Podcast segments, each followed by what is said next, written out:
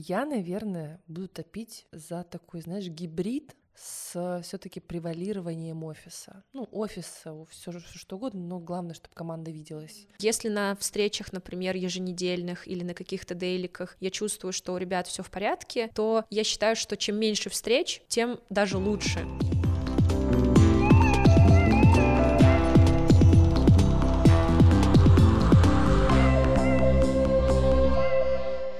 Лиза, привет! Лера, привет! Ура! Мы снова в эфире. Мы снова в эфире. Очень рада тебя видеть. Взаимно. Давно мы не виделись, да. Прям прилично. Мгм. Да. Как твои дела? Ух, у меня дела хорошо, но я вот немножечко приболела, говорю э, не совсем своим голосом, но мне кажется, это тоже имеет свой шарм. Пару дней назад я просто проснулась без голоса и не поняла, почему так произошло, возможно, из-за кондиционера, но, в общем, выздоравливаю, выздоравливаю. Мои дела хорошо, есть ряд изменений в жизни, мы с тобой в прошлом подкасте как раз это обсуждали. Вот этот этап, период, э, скажем так, развития новой меня все еще продолжается. И я тут немножечко покопавшись в своей голове, осознала то, что этот этап можно назвать кризисом. Увы и ах, но это так. И кризис под кризисом я понимаю такой формат, что то, как раньше, уже не работает, а как по-новому я еще не придумала.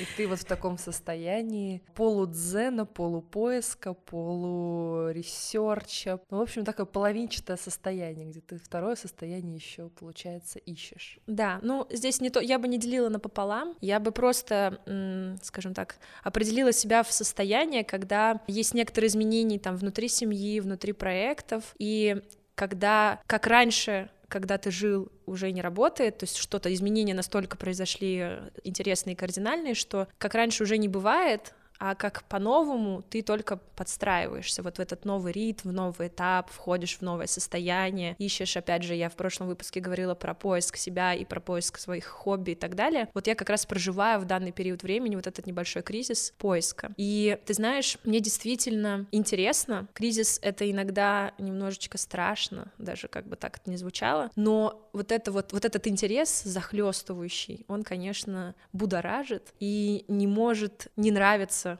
Это состояние тем, что оно новое, и тем, что оно как будто бы в нем какой-то вот шарм свой такой интересный, предвкушение чего-то нового и крутого. Поэтому, если коротко, то мои дела вот такие. Я сейчас активно погружаю себя в социум людей, и я в первом выпуске как раз говорила про то, что у меня состояние поиска, с поиска своих э, новых интересов, новых людей, новых проектов компаний. Я как раз проживаю сейчас этот период. Кстати, кто не слушал первый выпуск нашего подкаста, он уже вышел. Всех приглашаем слушать. Мне кажется, что у нас очень круто получилось, и я действительно, слушав этот подкаст, что-то новое в себе даже открывала заново, и мне понравилось. И мне понравился опыт, experience, поэтому прикольно. Да, первый, первый выпуск, мне кажется, он всегда волнителен. Настолько волнителен, что вот я, например, не слушала его вообще, и планирую пока что ближайшие выпуски не слушать. Почему? Ну, вот м, такая какая-то история есть с тем, что, мне кажется,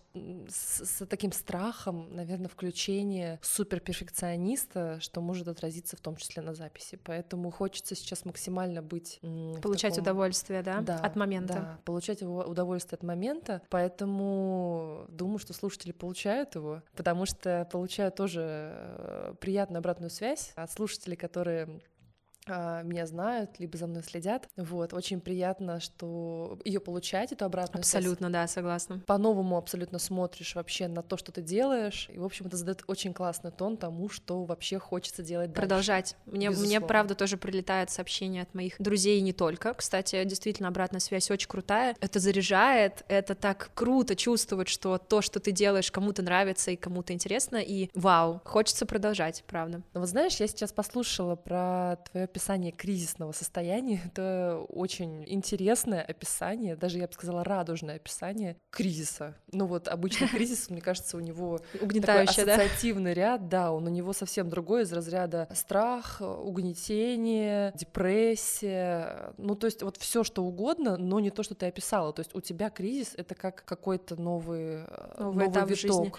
Ну, да. ты знаешь, э, мне кажется, что кризис — это первая стадия депрессии, ну, точнее, это вот предстадия депрессии, депрессии, и я очень надеюсь, что мне удастся не провалиться в это состояние, потому что я говорю, что я как раз сейчас окружаю себя активно людьми, новыми увлечениями для того, чтобы в это состояние глубже не провалиться. И, конечно же, я использую помощь специалистов, психолога и так далее, которые помогают мне оставаться на плаву в этом состоянии и не уходить дальше. Поэтому такое радужное, наверное, то, что я сама себе за уши оттуда выдергиваю, иначе было бы не очень радужно. Ну, это да. Нет, важно, важно все-таки осознавать, что себя в какой-то момент нужно поддержать не только какими-нибудь, может быть, книгами или общением даже, может быть, со знакомыми людьми, а нужна чуть более глубокая поддержка. Ну да, это про любовь к себе, про самоподдержку, про самоуважение. Так что вот такой интересный этап, э, но будем посмотреть, как говорится. Будем посмотреть, да, прекрасно. Да, Лиза, расскажи, ты прилетела недавно из своего долгожданного путешествия, как мы слышали, кстати, в первом выпуске ты как раз делилась о том, что собираешься. Расскажи про впечатления, расскажи про твое состояние, как ты, что нового произошло, какая ты после этого путешествия? Классный вопрос, кстати, про состояние. Вот потому что состояние, безусловно, поменялось. Это, кажется, то, чего точно не ожидаешь, что ты... Точнее, наверное, возможно, ожидаешь, но у меня никогда не было такого, что я откуда-то возвращалась. Я такая, вау, я какой-то другой человек. А вот это первое такое путешествие, после которого, мне кажется, у меня даже как-то быт поменялся, который я вообще не особо-то хотела менять. Даже его затронули изменения после этой поездки. А что в бытовом плане поменялось? Расскажи подробнее. Как будто бы даже какая-то личная такая история, но условно условно, да, возможно, нужно какой-то дип погружение в то, что, как я вообще веду а, свою такую личную бытовую жизнь, но условно я дома появляюсь в ночи, ночую и убегаю, и обычно у меня какой-то хаос дома присутствует, и он превращается в порядок раз в две недели, когда появляется человек, который классно со всем справляется. Волшебная фея. Волшебная фея, да-да, которая такая вот взлетает, такая порхает э, прекрасными тряпочками, и все становится чисто и красиво. Вот. И видео из Инстаграма, в которых, видео, э, в которых люди говорят, что вот, пока нет чистоты дома регулярной, вы сами этим не занимаетесь, нет порядка в бизнесе, в чем-то еще. Я долго крутила и думала, ну это какой-то бред, но на самом деле в этом есть как будто бы доля правды, и я не знаю почему, но после поездки мне так захотелось самой заниматься каким-то бытом, приводить какой-то порядок, а, где-то что-то вот как-то фиксировать, на что-то обращать больше внимания. Ну, в общем, начала замечать, что как-то много-много таких пробельчиков, которые мне хочется позаполнять. Ну, то есть в том числе заниматься этим самой. Обуючиванием дома? Обуючиванием, возможно. Интересно. Да. И каким-то вот именно заботой о чем-то, вот именно вот то, тем, что окружает меня. Это про пространство, да, про то, что ты там, где ты находишься, хочется окружать себя чем-то дорогим сердцу, приятным, в чистоте, как минимум, да, находиться, да. чтобы, наверное, от этого еще и продуктивность все равно зависит. Ну, такое общее состояние, общее, я да. думаю, да, а через общее состояние уже в продуктивность, mm-hmm. да, вот как будто бы, да. Интересно, Но... что именно Япония, да, повлияла на тебя в этом ключе, У- удивительно. Удивительно, да, хотя не то, чтобы я занималась каким-то бытом в Японии, но... Люди там, чем, почему тебя навлекло? Люди там так себя ведут по отношению к быту? у меня ощущение, что просто как-то вот общий вайп от людей мне как-то передался, видимо, mm. потому что я очень вовлечена вообще в наблюдение за людьми, занимаюсь этим не только там, а вообще глобально по жизни, слежу, как люди себя ведут, как они общаются, чем они занимаются, и, наверное, мой большой инсайт вот из поездки, это, наверное, даже, может быть, не архитектура, потому что мы ее глобально можем и в интернете посмотреть, это именно люди, как они себя ведут, как они ведут себя не только в одиночестве, но и в обществе. В общем, это на самом деле один большой инсайт, сайт про то, насколько реально целое общество людей может быть настолько воспитанным, культурным и заряжающим на какие-то правильные в моей, в моей экосистеме Системе пониманий, мира, да? да, вот вещи. Это прям очень-очень интересно, поэтому я зарядилась таким, наверное, знанием, что люди могут быть воспитанными, культурными, внимательными и одухотворенными угу. в хорошем смысле слова. Ну, твой вайп, короче, словила, да, с, от людей, которые живут в Японии. Про мой вайп, наверное, сложно. Мой вайп, он такой очень динамично меняющийся. То Япония есть, не соответствует этой динамике? А, мне кажется, было тяжело словить все оттенки моего состояния, потому что я там все равно была в таком состоянии исследователя. Мгм. Вот, поэтому я свое классическое состояние, может быть, там не словила, оно было абсолютно другое. Классическое это рабочее. Горящая жопа, бегу, э, волосы назад. В общем, это вот это состояние. Вот там, ну, плюс-минус его не было, поэтому я старалась отдыхать, смотреть. Хотя нет, ладно, я бегала там по городу частично, но в приятном таком раше. Вот. А, поэтому да, было, было глобально классно, мне очень понравилось, все посмотрела, поездила изучила, была в Токио, в Камакуре, в Киото, в Наре, погладила оленей, они покусали меня за попу, выпила прекрасную матчу, опилась ей, мне так кажется, на годы вперед и планирую заниматься этим дальше. Объелась вкусных суши и теперь готова, собственно, покорять их еще раз, но как-нибудь еще в следующий раз. В общем, поездка выдалась такая заряжающая и обновляющая, в том числе голову. Вот это такое, наверное, реально То, чего ты так хотела, да? Перезагрузка и отключение от работы. Кстати, ты вообще не работал в этой, в этой поездке? Это был прям полноценный отпуск? Ну вот я в прошлом выпуске говорила, что как раз э, в таком ударном пребывая режиме, что хочется успеть все, чтобы в поездке отдыхать, я подозревала, что будут риски того, что я не смогу полноценно работать. Так оно на самом деле и получилось. Я, если честно, не знаю, как работают нормально люди, которые живут ну, вот, в больших часовых разницах э, во времени, да? Во времени, да. То есть это просто ну, реально тяжело. А какая разница? Шесть? Шесть часов. Мгм. Да, то есть там 6 часов плюс, и кажется, что ну 6 часов. Но глобально это почти весь рабочий день. То есть если мы берем его, да, там Мгм. 8, 8, 9 часов, то есть ты большую часть времени э, уже пропускаешь. То есть, условно, когда у меня было утро, все ложились спать, когда у меня был поздний вечер, все просыпались, и то есть мы задействовали буквально пару рабочих Мгм. каких-то часов, и то условно рабочих. Это все время подстраивалось под то, что вот мы временно Мгм. не в одном часовом поясе. А твоя работа выстроена полностью удаленно, правильно? По сути, ты не имеешь большой привязки к локации, только вот разница в часовом поясе, по сути, влияет на то, как выстраивается работа. Перефразирую, расскажи о том, почему э, не удалось отдохнуть полноценно. То есть э, ты над- работаешь над каким-то проектом, который требует вовлечения прямо сейчас, или у тебя есть команда, которая работает самостоятельно, но все равно требует твоего вовлечения для решения каких-то верхнеуровневых задач. Потому что, насколько я помню, ты еще не заступила на пост э, корпоративного, корпоративной работы. Вот давай раскроем эту тему чуть поподробнее, это интересно. Ну вот смотри, на самом деле развею, наверное, сразу такое облако воображений, может быть, фантазий. Я старалась отдыхать, Мгм. если честно, потому что уехать так далеко и в такое большое масштабное мероприятие для меня было важно все-таки без каких-то дел таких, которые требуют Крупного, сильного да, вовлечения. Абсолютно. Возможно, если бы я поехала в какую-то знакомую мне страну, не очень далеко, я бы, наверное, расслабилась. Ну, точнее, не расслабилась бы, а я бы, наверное, напрягалась бы, включалась бы активно и максимально нарушала бы свой отдых. Здесь я отдыхала и решила, что ничего будет, ничего страшного не, Не случится. случится. То есть я старалась подготовиться к этому. Но а, если за- забегать вперед, то, конечно, мы слегка просели в некоторых таких рабочих задачах. Мы, это ты подразумеваешь агентство? Команду Команду, агентства, да, мгм. да. Я поняла, что мое отсутствие такое плотное в часа- в рабочие часы Мгм. активные, оно не совсем хорошо сказалось на команде и на, нашей, на нашем перформансе. Пока еще влияешь ты, да, очень на... Да, вот получается, если погружаться чуть глубже, команда у меня, ну, такую приличную часть состоит из э, достаточно молодых ребят, которые не работали в корпорациях, которые не знают все эти нормы, Структурности у них, да, такой закалки нету. Да, то есть они не в курсе, что вот, вот у меня есть обязательства, Мгм. я должен их исполнять, что у меня вот а, с меня спросят, и я железобетонно их а, вовремя все сделаю, все принесу. У них есть вот такой легкий инфантилизм, на мой взгляд, который связан все-таки с тем, что они, ну, все-таки относятся к такому поколению Gen Z, которое со своими особенностями. Давай расшифруем, что, так- что это за поколение, которое ты назвала. Так, ну мы с тобой точно не проверили, какого это года, поэтому. Но это, э, я полагаю, что это поколение после двухтысячных. Но такое это более- поколение, да, после 2000 Более молодое. Да, это ребята, которые точно родились вот где-то после да, 2000 года.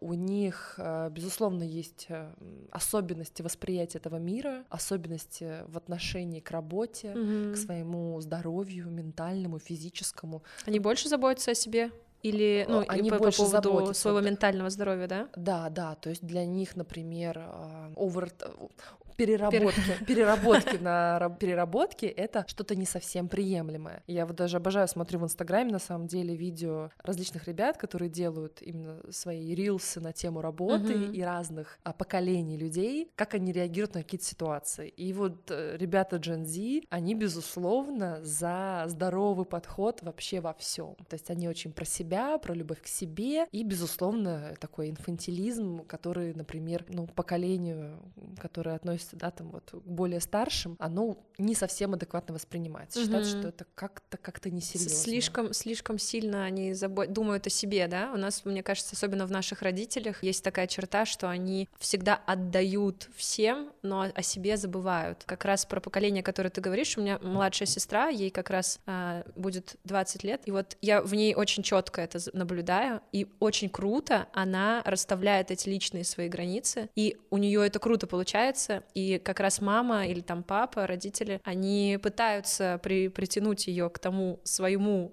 опыту, укладу жизни, а она такая говорит, нет, нет, у меня свои границы, я чувствую себя вот так, я это вот мое, мое вот это, ваше вот это, все, не лезьте, Вот представляешь? обалдеть, вот ты можешь представить, что ты бы родителям сказала, ребята, какой суп, я не буду ничего есть, это вот мое тело, мое дело, я как бы не буду ни ложку, ни две, ни три, ни пять, ни полторы. Ну вот я не, вот пыталась, помню, говорить такие вещи, и как бы в какой-то момент Получала, я да? просто поняла, что не надо спорить, и это вот на самом деле удивительно. Я просто с тобой полностью согласна, потому что у меня вот прям четко на контрастах я и моя младшая сестра, это вот как раз в том, в той, в той теме, что мы сейчас обсуждаем, абсолютно две противоположности. Я говорила, да, мама, хорошо, я съем суп, а моя сестра говорила, я суп есть не буду, потому что я чувствую, что он на меня влияет на мой желудок не совсем правильно, и я вот не готова. Поэтому вы, пожалуйста, оставьте свой суп себе и так далее. И это забавно, действительно, как это влияет. Ну вот знаешь, здесь хочу добавить, кстати, вот ты классно привела пример с, ди- вот с ее прямой речью. Мгм. Вот ты передала то, что я замечаю в Gen Z, Мгм. это что они аргументируют Да. свое мнение. И состояние, они Да. от своего лица говорят. Да, то есть они не просто говорят нет, они поясняют, Да. почему нет. И это, кстати, достаточно в большинстве случаев это звучит реально круто. Это как раз про ощущение того, что они чувствуют, что им нужно, и не передавливают свои личные границы. Чему бы нам э, очень бы хотелось поучиться у них. Ну, я иной раз прям на нее смотрю и думаю, блин, как же круто, она это все так ловко делает. Я как раз этому сейчас и учусь, но с помощью каких-то, например, подкастов на Ютубе там или еще чего-то, или психолога, опять же, потому что это важная штука. Поэтому интересно очень, правда, про то, как мы почти что из разных миров, из разных поколений, хотя разница в возрасте не такая уж и большая, 5 лет. Да, подумали бы. Удивительно. Но вот по- подход, подход к работе с такими людьми, он, безусловно, тоже особенный. Да. Вот учитывая вот эти разницы, он сто процентов особенный, потому что, например, что я успела заметить, а, мы иногда встречаемся с частью команды оффлайн, и оффлайн они работают лучше. М. Вот удаленка для них это прям, а, ну, Усилия, да, ну, нужно не то, приложить. что- Не то, чтобы усилия, они сами даже чувствуют, что им недостаточно мотивации. Контролировать, получается, их нужно чуть больше, чем... Либо их нужно жестко контролировать, но в таком случае я заметила, например, если ты прям жестко их контролируешь, Опять корпоративному, нарушаешь их личные границы? Нарушаешь их личные границы, и они на самом деле хуже, хуже готовят материалы, хуже, хуже работают. Вот если в общих чертах описывать, им это тоже не нравится. Эмоциональный фон страдает, э, работа перестает работать, Да, да? да, да, за- да, задачи да. не делаются. То есть ты поперек вот стоишь двух таких дилемм. Ты вроде бы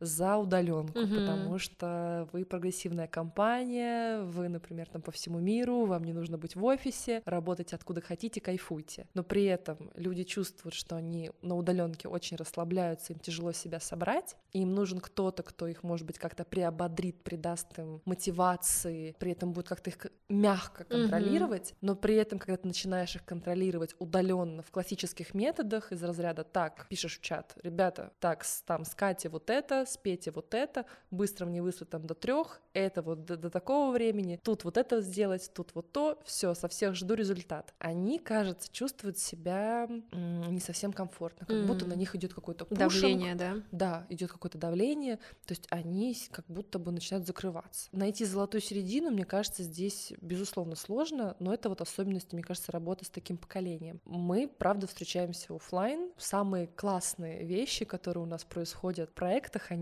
генерятся на наших офлайн встречах. Mm. То есть мы брейнштормим, мы что-то создаем. Вот из такого приятного, чем хочется поделиться, я была недавно на, вот буквально пару дней назад, на презентации по случаю открытия первой выставки бренда, для которого мы готовили логотип и готовили веб-платформу, то есть сайт разрабатывали. Круто. И это так приятно, когда результаты твоей работы, они выходят вот как-то в, свет. Свет, да. И все это видят, и как-то это у всех везде мелькает. И, безусловно, я позвала с собой команду, которая над этим работала. Вот они, в общем-то, это Gen Z работали над этим проектом в большинстве своем, и у них это вызвало море эмоций. Они такие, боже, мы хотим все просто взламывать горы, вот, вот сворачивать их трубочку и в этой трубочке, собственно, куролесить э, по дальнейшим проектам. Вот это у них вызывает особенный интерес. Интересно, что ты как раз подсветила, что для удаленной э, команды все равно есть такой инструмент, как встреча в офлайне, для того, чтобы и замотивировать, и какие-то цели, брейнштормы для новых достижений. И опять же, классная э, фишка то, что когда ты видишь результат своей работы, он тебя подстегивает на достижение новых целей. И это, конечно, очень круто. И получается, что это такие действительно негласные инструменты управления удаленной команды, встречаться в офлайне. Давай, может быть, чуть подробнее раскроем тему удаленных команд, потому что э, у меня я вообще всегда работаю удаленно. И у команды, которой управляю я, команда разработки, она сидит вообще в разных э, городах России. Более того, там есть смещение часовых поясов. Там кто-то сидит в Томске, кто-то сидит, например, например, на Урале, кто-то в Москве. И это, конечно, тоже интересный такая, такой сценарий того, как э, достигать цели с людьми, которые вообще в разных э, точках твоей э, страны находятся. Давай, может быть, чуть детальнее обсудим эту тему. Расскажи все-таки, какие инструменты управления удаленно ты применяешь для того, чтобы собирать свою командочку, как ты вот находишь этот баланс между работой? Ты знаешь, я думаю, что здесь я могу подсветить, что, безусловно, я стараюсь внедрять такие инструменты, которые я просто привыкла корпоративно внедрять. Это планирование спринтов, это наполнение бэклога задач, то есть всякие модные инструменты по типу Trello, а, по типу Miro мы, безусловно, используем. Угу, то есть все таки внедряешь, да, вот эту структурность свою из корпоративного мира в компанию? Да, потому что, опять, Gen Z, ребята полета самолета, на мой взгляд, у них ну, безусловно, все от случая к случаю меняется. Но вот в моем кейсе я вижу, у меня много творческих личностей, которые творят. Им важно быть в состоянии э, потока. Креатива, потока, да.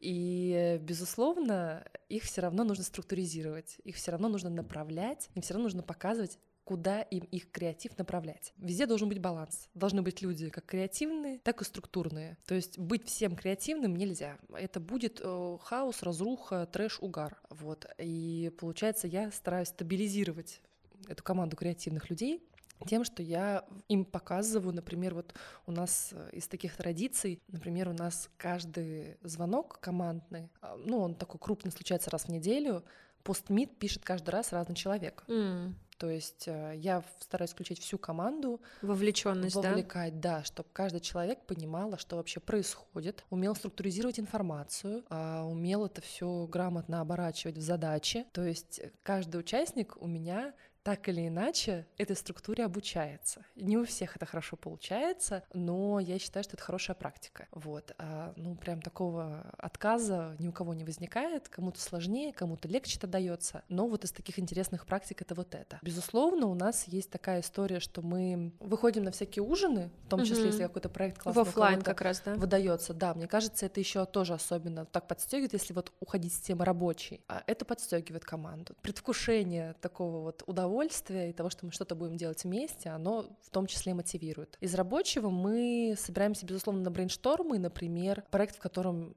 какой-то участник команды не задействован, а мы, например, встали в какой-то ступор, мы приглашаем пообщаться, обсудить, а что здесь можно сделать, как из этого можно выйти. И таким образом Получается, все вовлекаются в решение каких-то задач. Опять-таки по возможности, по нагрузке, но таким образом человек себя чувствует частью реально команды, большой команды, mm-hmm. что он не просто какие-то свои свой сгусток задач выполняет, а что он часть Вклад чего-то большого. носит в проект. Да, и вот отсюда хочу перейти в то, что, например, у нас а, не так давно вот мы отсоединились от а, такого агентства, которое я делала с коллегой, мы ушли в свое отдельное подразделение, и мы заново создавали фирменный стиль, сайт, вообще все. И даже сейчас вот у нас в планах с командой записывать ролики для ТикТока, именно вот где мы рассказываем про все наши услуги с точки зрения вот болей целевой mm-hmm. аудитории. Вовлечены ну вот большинство ребят вовлечено в создание всех этих элементов. Я мотивирую их в том числе тем, что вот вы прикладываете руку к созданию, в том числе а, новой компании, вы, обучаетесь новым а, навыкам, которым вы не можете больше, скорее всего, нигде обучиться. То есть вы под таким менторингом а, более скиллового человека можете обучиться классным, классным вещам, чтобы, может быть, в дальнейшем при своих проектах в том числе это использовать. Вот, и я заметила, что команде это очень нравится мотивация работает, да. Да, то есть они чувствуют, что они часть, что они творят новое, что-то новое. Вот как важно быть очень нужным, полезным, как важно видеть свою ценность в команде. Это, пожалуй, действительно то, что мотивирует больше, чем финансы какие-то, то есть какая-то финансовая материальная история. Даже по себе могу судить, когда в компании я чувствую, что я могу сейчас сделать то, что принесет или какую-то а, новую задачу, которая может принести команде или проекту что-то очень ценное. Вот эта вот нужность, важность, она действительно очень круто играет роль. Что касается моей команды, я бы здесь тоже хотела немножко рассказать про то, что меня вообще интересный на проекте, ну, и, соответственно, в, в корпоративной культуре очень по- по-другому строится работа внутри команды, особенно команды удаленной, и у нас нет возможности встретиться всем вместе в офлайне, там побрейнштормить или как-то задействовать все вот эти чакры э, активного взгляда друг другу глаза в глаза или там вовлечения в процесс рабочий руками. Вот, нет, во-первых, надо отдать должное, что разработчики совсем не такие, и у них совсем другие мотивации, в целом, но даже есть все равно такая история, что когда, например, у нас проводятся еженедельные встречи, мы обсуждаем какие-то задачи текущие и планируем э, спринт на следующую неделю, но даже в офлайне, даже, э, даже в онлайне удается все равно погрузить ребят и рассказать о том, что вот такие у нас планы, вот такие цели, это влияет на наш продукт таким-то образом, ваша работа и ваши задачи очень ценны, и это действительно важно, то, что вы делаете. Действительно, те, кто э, эмпатичен хоть чуть-чуть, они не могут устоять, и они действительно вовлекаются. И я бы хотела рассказать немножко о кейсе, когда в моей команде э, мы, мы работаем с командой, которая аутсорс, и у нас такой формат, что я проектный менеджер, а со стороны нашего подрядчика менеджера нет, и получается, что я работаю напрямую с разработчиком, он же Lead, и напрямую моя задача мотивировать их для того, чтобы они развивали свой проект, как будто бы они работают у нас внутри компании. И это очень прикольно тоже э, так э, складывается, что, во-первых, все зависит от человека. Я вот здесь очень хотела подсветить, что если человек тимлит, он настроен на крутую работу, на, на крутой проект, на создание, и у него есть цель, э, чтобы проект был крутым, с ним в разы легче общаться и разговаривать, потому что он вовлекается в это сам. То есть, вот. получается, смотри, пункт первый — это что люди сами по себе должны быть вовлеченные, заинтересованные. Я тебя правильно понимаю? Конечно, абсолютно. Я полностью убеждена в том, что если сотрудники в твоей, в твоей команде, они, они горят идеей реализации твоего продукт, продукта или проекта, их ничего не остановит. У них не, не будет такая прокрастинация, про которую вот мы с тобой обсудили. То есть у них есть истинное желание развиваться, делать то, чтобы проект жил, двигался и так далее. То есть это, да, важный пункт. Ну вот смотри, в начале, например, проект стартует, и все заряжены. А потом ты остаешься, например, ну, ты работаешь над проектом, там, условно, полгода или там три месяца, угу. так или иначе мотивация она начинает затухать, особенно когда удаленная совсем команда. Просто у меня проекты они более быстрые, угу, короткие, да. Да, то есть условно говоря там разработка там, например, Ну, time to сайта, market там. у тебя просто быстрее. Да, time to, да, time to market, Хм. да, вот быстрее Метрики такие пошли. Вот такие вот истории у нас пошли. Да, а, вот, да, time to market быстрее, поэтому команда не успевает затухнуть, как будто бы потерять мотивацию, потому что, ну, попка горит немножечко.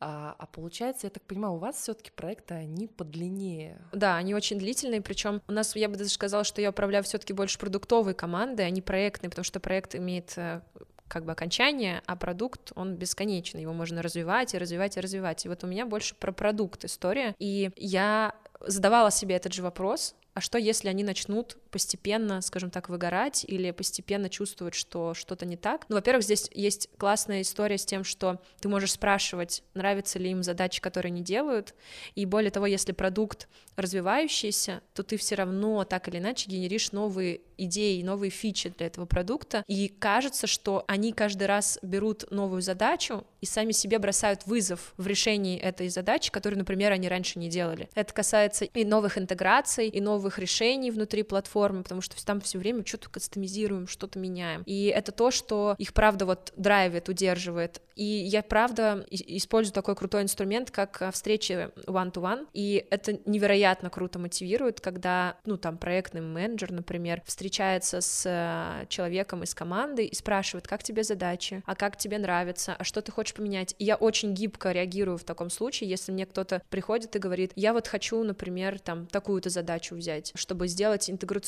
например, а не какую-то доработку. Я говорю, окей, прикольно, давай, вообще бери, без проблем, отдам эту задачу другому разрабу, который в целом ему устраивает делать доработку, а не крутить новую фичу, потому что мышление у всех разное, и желание и склонность решать те или иные задачи тоже разное. Мне прикольно удается маневрировать между вот людьми, и я считаю, что вот особенно проектный менеджер, продуктовый менеджер, он обязан просто чувствовать эту эмпатию и от, отклик от команды и подстраиваться гибко под те задачи, под те ресурсы, которые у него есть, и вот сглаживать, скажем так, углы, и тогда результат не заставит себя ждать, тогда и команда не выгорит, и ты будешь спокоен в том, что все делают то, что им нравится, и команда будет довольна, и результат будет, ну, в общем, комбо просто получается. Мой опыт такой. А что касается работы с удаленной командой, здесь действительно все очень уни- уникально, индивидуально и зависит сильно-сильно зависит от людей. Там можно использовать разные рычаги действия. Но я, кстати, последнее время замечаю, что если на встречах, например, еженедельных или на каких-то дейликах я чувствую, что у ребят все в порядке, то я считаю, что чем меньше встреч, тем даже лучше. Они не дергаются на вот эти вот постоянные твои вопросы. Вот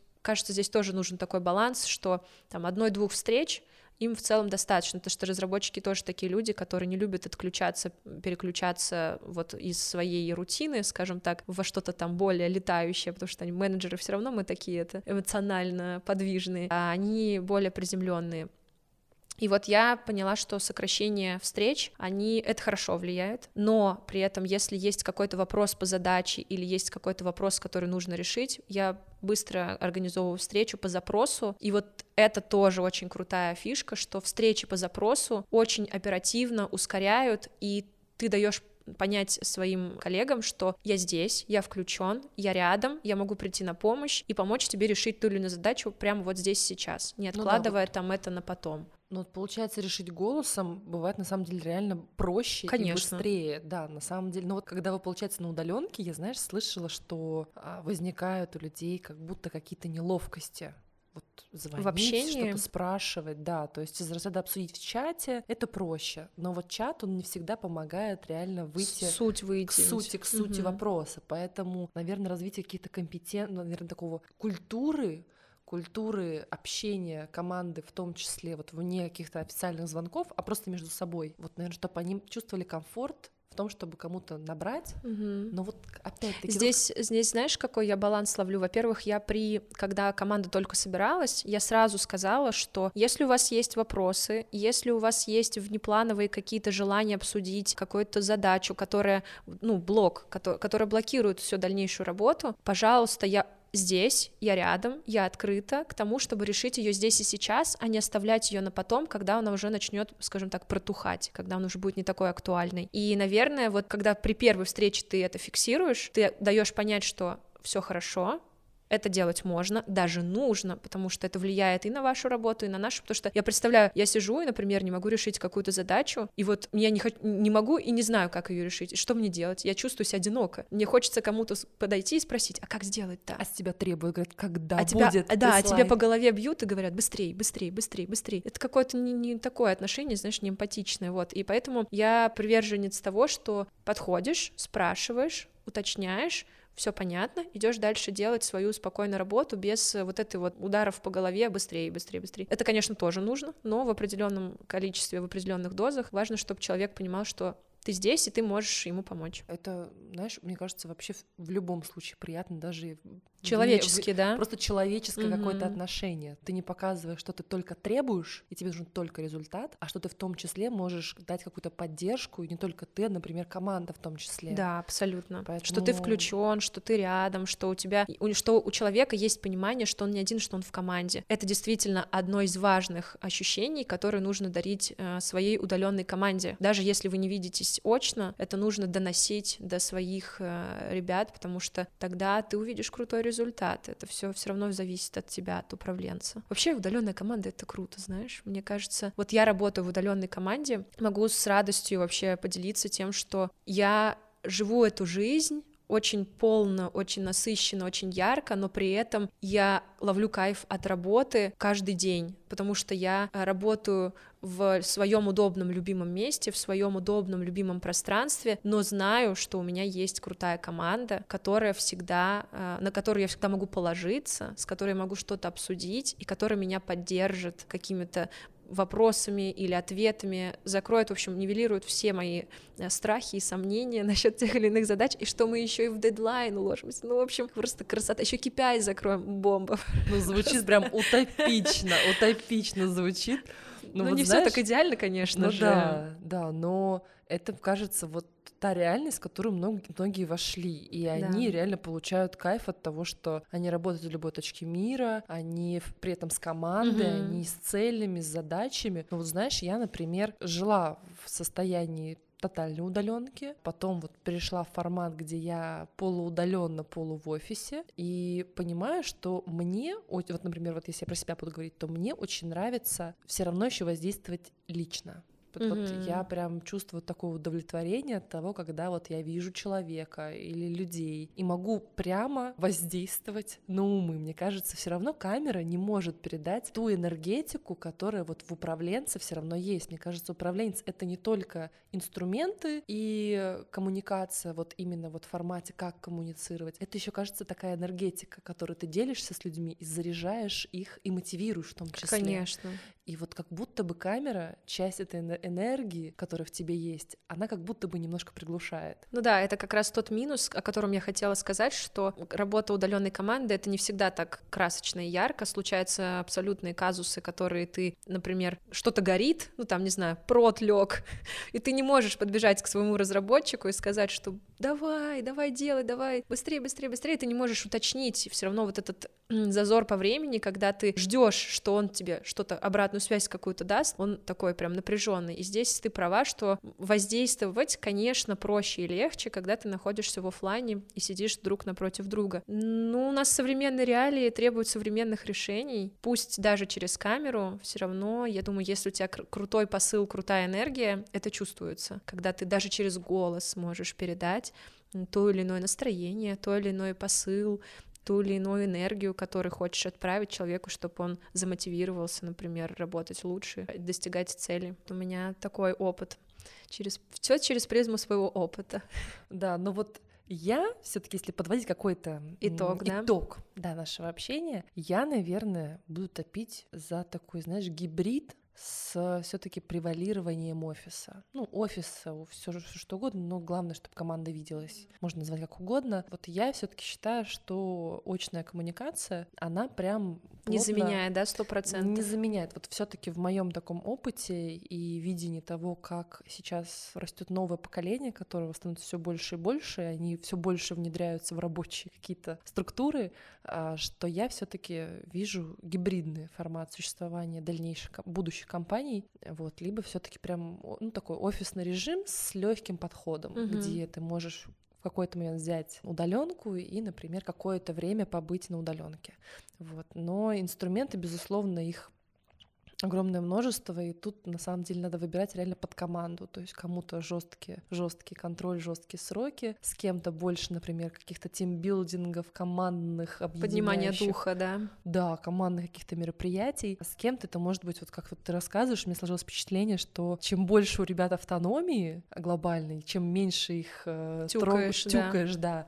Тем они более эффективно и комфортно себя чувствуют. Это правда так, это мой опыт, исключительно моя команда, с которой я работаю, они действительно гиперсамостоятельные. Тимлит может распределить задачи по команде в случае там какой-то ситуации, да, и вернуться полной обратной связи с готовыми решениями. И более того, мы перешли к такой м, истории планирования, что у нас есть ряд задач, например, на квартал, и я вот им присылаю список, мы их обсуждаем, они говорят, какие у нас блоки для решения той или иной задачи, то есть мы такое планирование делаем, и я вижу, что они видят, какой у нас план, они видят, какие у нас цели, какие у нас дедлайны по этим планам, и они уходят, их спокойно решают, понимают, что они должны завершить их к вот этой к вот этому сроку, у них есть мотивация завершить, потому что количество часов, которые они э, работают, и финал задачи, соответственно, зависит от них. И я спокойна, что они знают четко, у нас нет никаких блоков, у нас все вот прозрачно. Я считаю, что вот прозрачность в процессах внутри команды идеально работает вот и приносит результат. Да, вот такой опыт.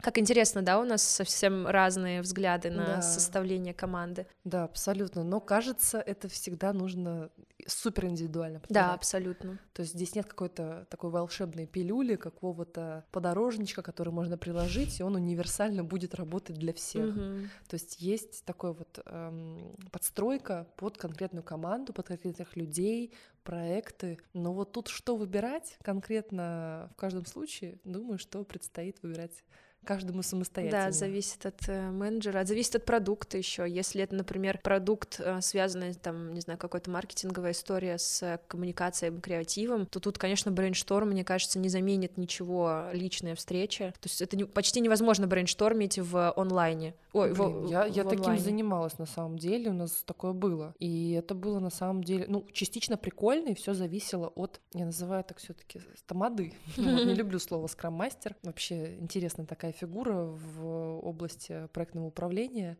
ну, и да. методологии. Но, в общем, Тамада, там проектный Тамада, как, который... Как заводила, да? Заводила, да, который по факту просто делает такое общее состояние, общий такой вайб, чтобы все придумывали mm-hmm. классные идеи. И... А чем, каким инструментом пользовались Мира, поди? Да, да, это был Мира. Хочется здесь такой интересный момент подсветить. Вчера виделась с подругами, и одна из них подсветила такую мысль, что тот коммуникатор силен и вообще выигрывает глобально от коммуникации с людьми, который делает остальных людей заметными. Вот. Mm. И мне кажется, здесь это тоже можно вот так вплести в коммуникацию с командой, что когда ты делаешь каждого в команде заметным, тогда ты выигрываешь от этой коммуникации. Люди к тебе проникаются, люди начинают тебя воспринимать особен, с особенным таким, наверное, ну, трепетом, это может какое-то громкое слово, но ты для них становишься Круто. интересным собеседником, да, то есть это такой инструмент, э, наверное, невербальный. Мой, да, ну условно невербальный, да, но когда ты вот подсвечиваешь собеседника, вот это тебя очень превозносит. Я, да. кстати, с тобой полностью соглашусь и считаю, что если руководитель нанимает людей, которые, скажем так, ниже него и не смогут решить какие-то его задачи, это значит, что руководитель не совсем корректный руководитель, потому что он хочет за счет решения задач других людей превознестись. То есть он как бы будет им говорить, что вы неправильно решили, давайте я вам покажу, как правильно, и вот он будет как бы на фоне них выигрывать, что ну, совсем абсурдно. Если ты хочешь, чтобы твоя команда работала, чтобы твой проект развивался, найми людей, которые умнее и круче тебя, продвигай их вперед, и за счет этого твой продукт или твой проект будет взлетать. Вот, вот как будто вообще не иначе. Ну, такой, это да, это такой про подход. такое еще и ментальное здоровье вообще участников Конечно. команды. Да, да, да, да это прям топик to discuss, как говорится. А что, если... что, что? А если все-таки переводить, то это кажется какой-нибудь из наших выпусков, каких-нибудь будущих выпусков, например. Тема для обсуждения, верно? Тема для обсуждения. Ну да. Ну да, глобальная так.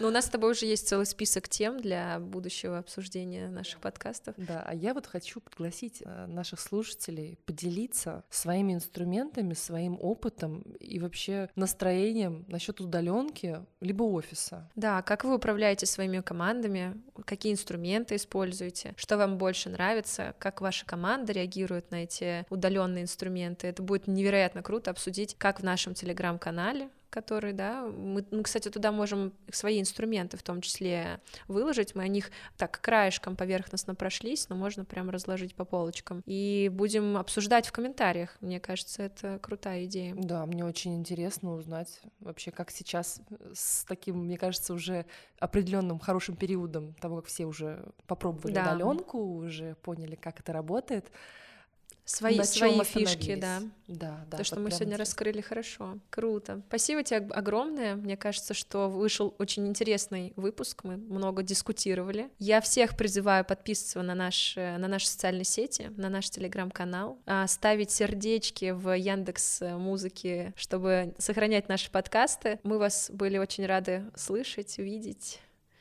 Классно. Видеть, видеть особенно, да. видеть особенно было интересно вас всех, конечно. Вот, поэтому до скорых физических встреч. Тогда вообще раз перепишем концовку какая-то хрень.